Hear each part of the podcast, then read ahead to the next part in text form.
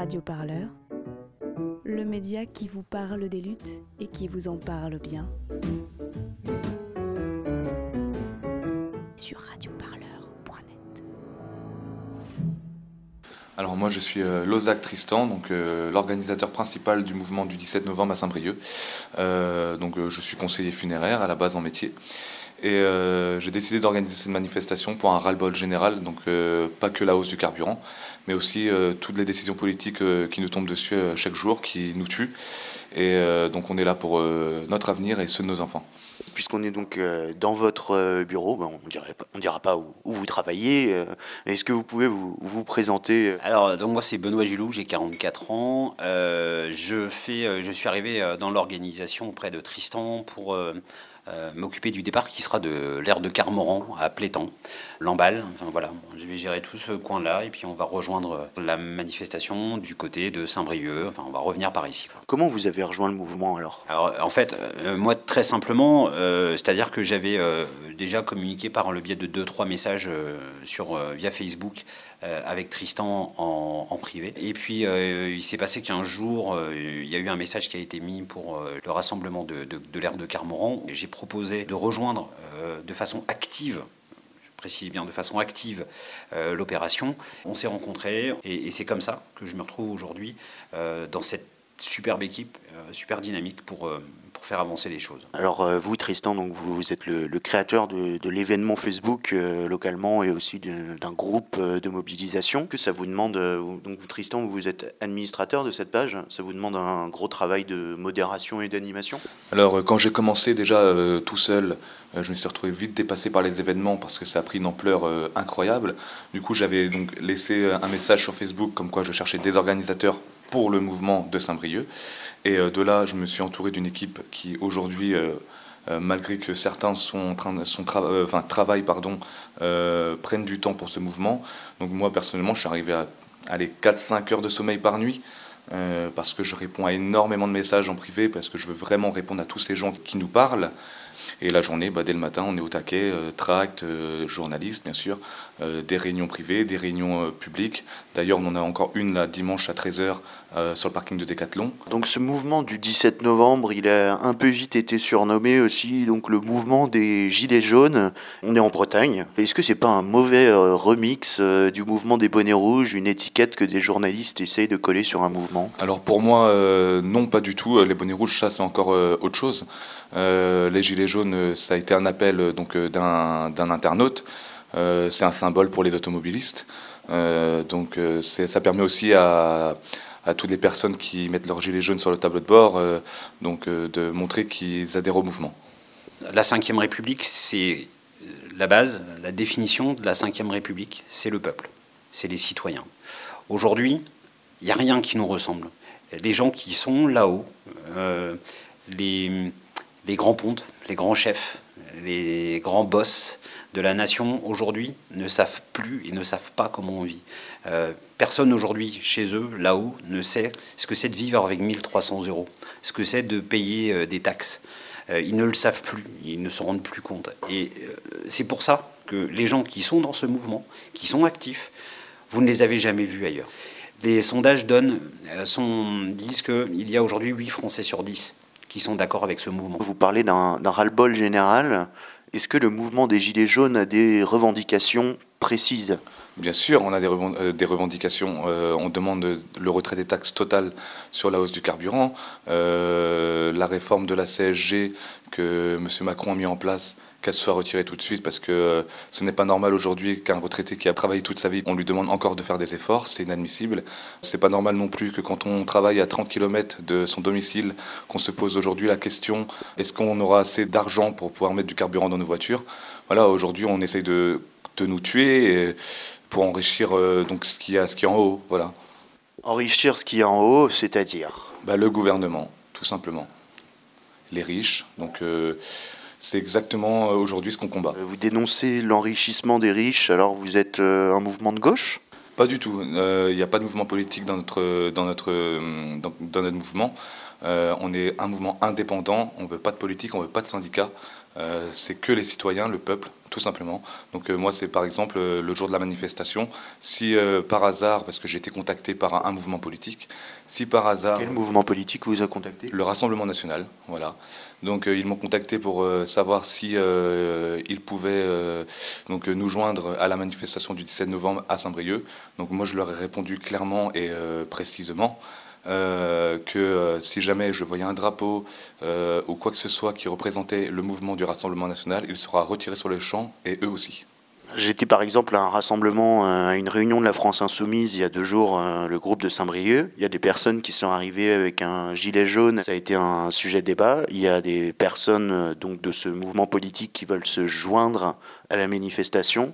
C'est-à-dire que s'ils affichent leur couleur, tout comme le Rassemblement national, vous leur demanderez d'enlever leur drapeau? Exactement. Leur drapeau, il sera retiré sur le champ. On ne veut vraiment aucun mouvement politique, aucun drapeau qui les représente sur notre mouvement. C'est un mouvement citoyen, point final.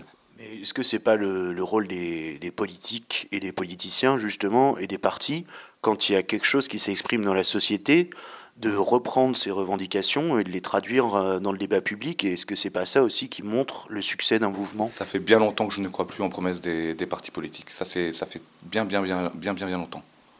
Est-ce que vous votez encore? Non. Depuis quand? Depuis le premier tour des élections présidentielles, dernièrement. Là. Je n'ai pas voté au deuxième tour.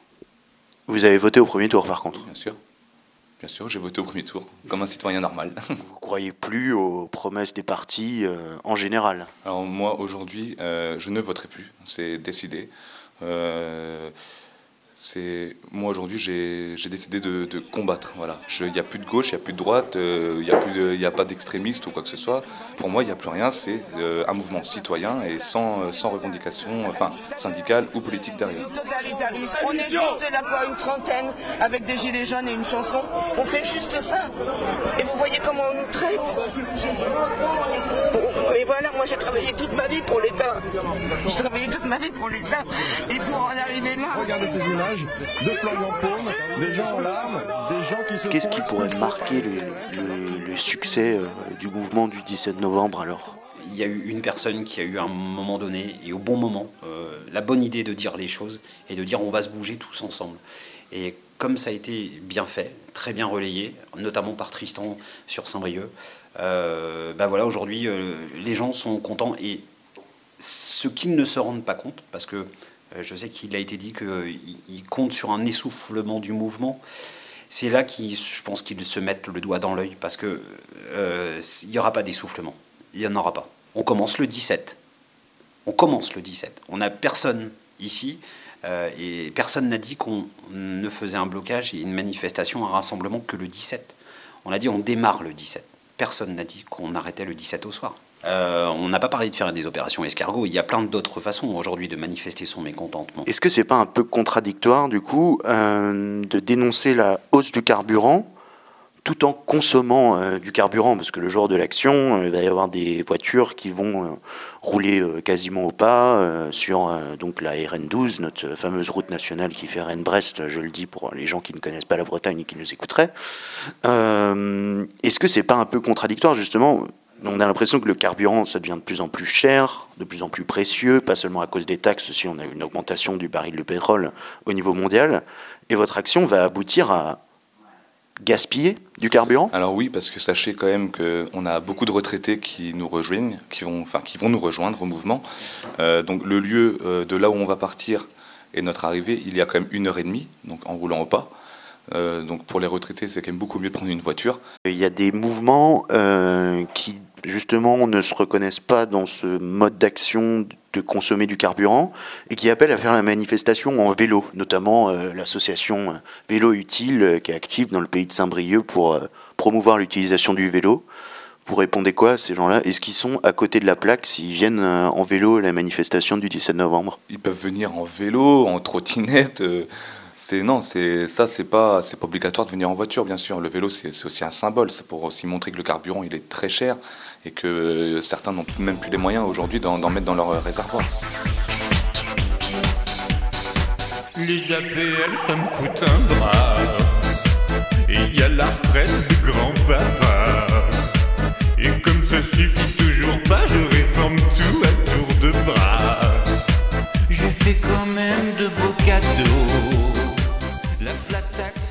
revendications du mouvement, c'est aussi plus d'écoute, plus de démocratie. Si je prends un mouvement citoyen assez récent aussi, est-ce que c'était pas une revendication de Nuit Debout, par exemple ? Il faut bien poser les choses, d'accord ? Il faut qu'on soit d'accord, il faut que tout le monde comprenne bien. Le mouvement des Gilets jaunes est bien un rassemblement du peuple. Il n'y a absolument rien de péjoratif là-dedans. C'est juste que les gens en ont marre. Il y a eu des choses qui ont pu ressembler. Mais nous, on part bien, déjà, dans l'idée, sur certaines choses. On combat les taxes. Enfin, on les combattre. Ça va être compliqué de les combattre. C'est qu'on en a marre d'en avoir autant. Voilà, on en a marre d'en avoir autant. Sur 1 euro de gasoil, il y a 60 centimes de taxes qui partent à l'État. C'est juste énorme. Moi, quand je fais mon plein, c'est 60 litres dans ma voiture. Okay, et ben, sur les 60 litres, j'ai 50 litres que j'ai payés à l'État. Grosso modo, c'est ça que je fais. Donc, moi, j'aimerais bien pouvoir aller travailler tranquillement. C'est la base, c'est le peuple. C'est pas péjoratif, je le répète encore une fois, mais c'est le peuple qui se soulève, qui veut se faire entendre, qui en a marre. Et le peuple, quand il en a marre, ça peut être dangereux. C'est tout ce que je veux dire par rapport à ça. C'est attention, le peuple se réveille. Il y a des choses qui vont bouger. Voilà.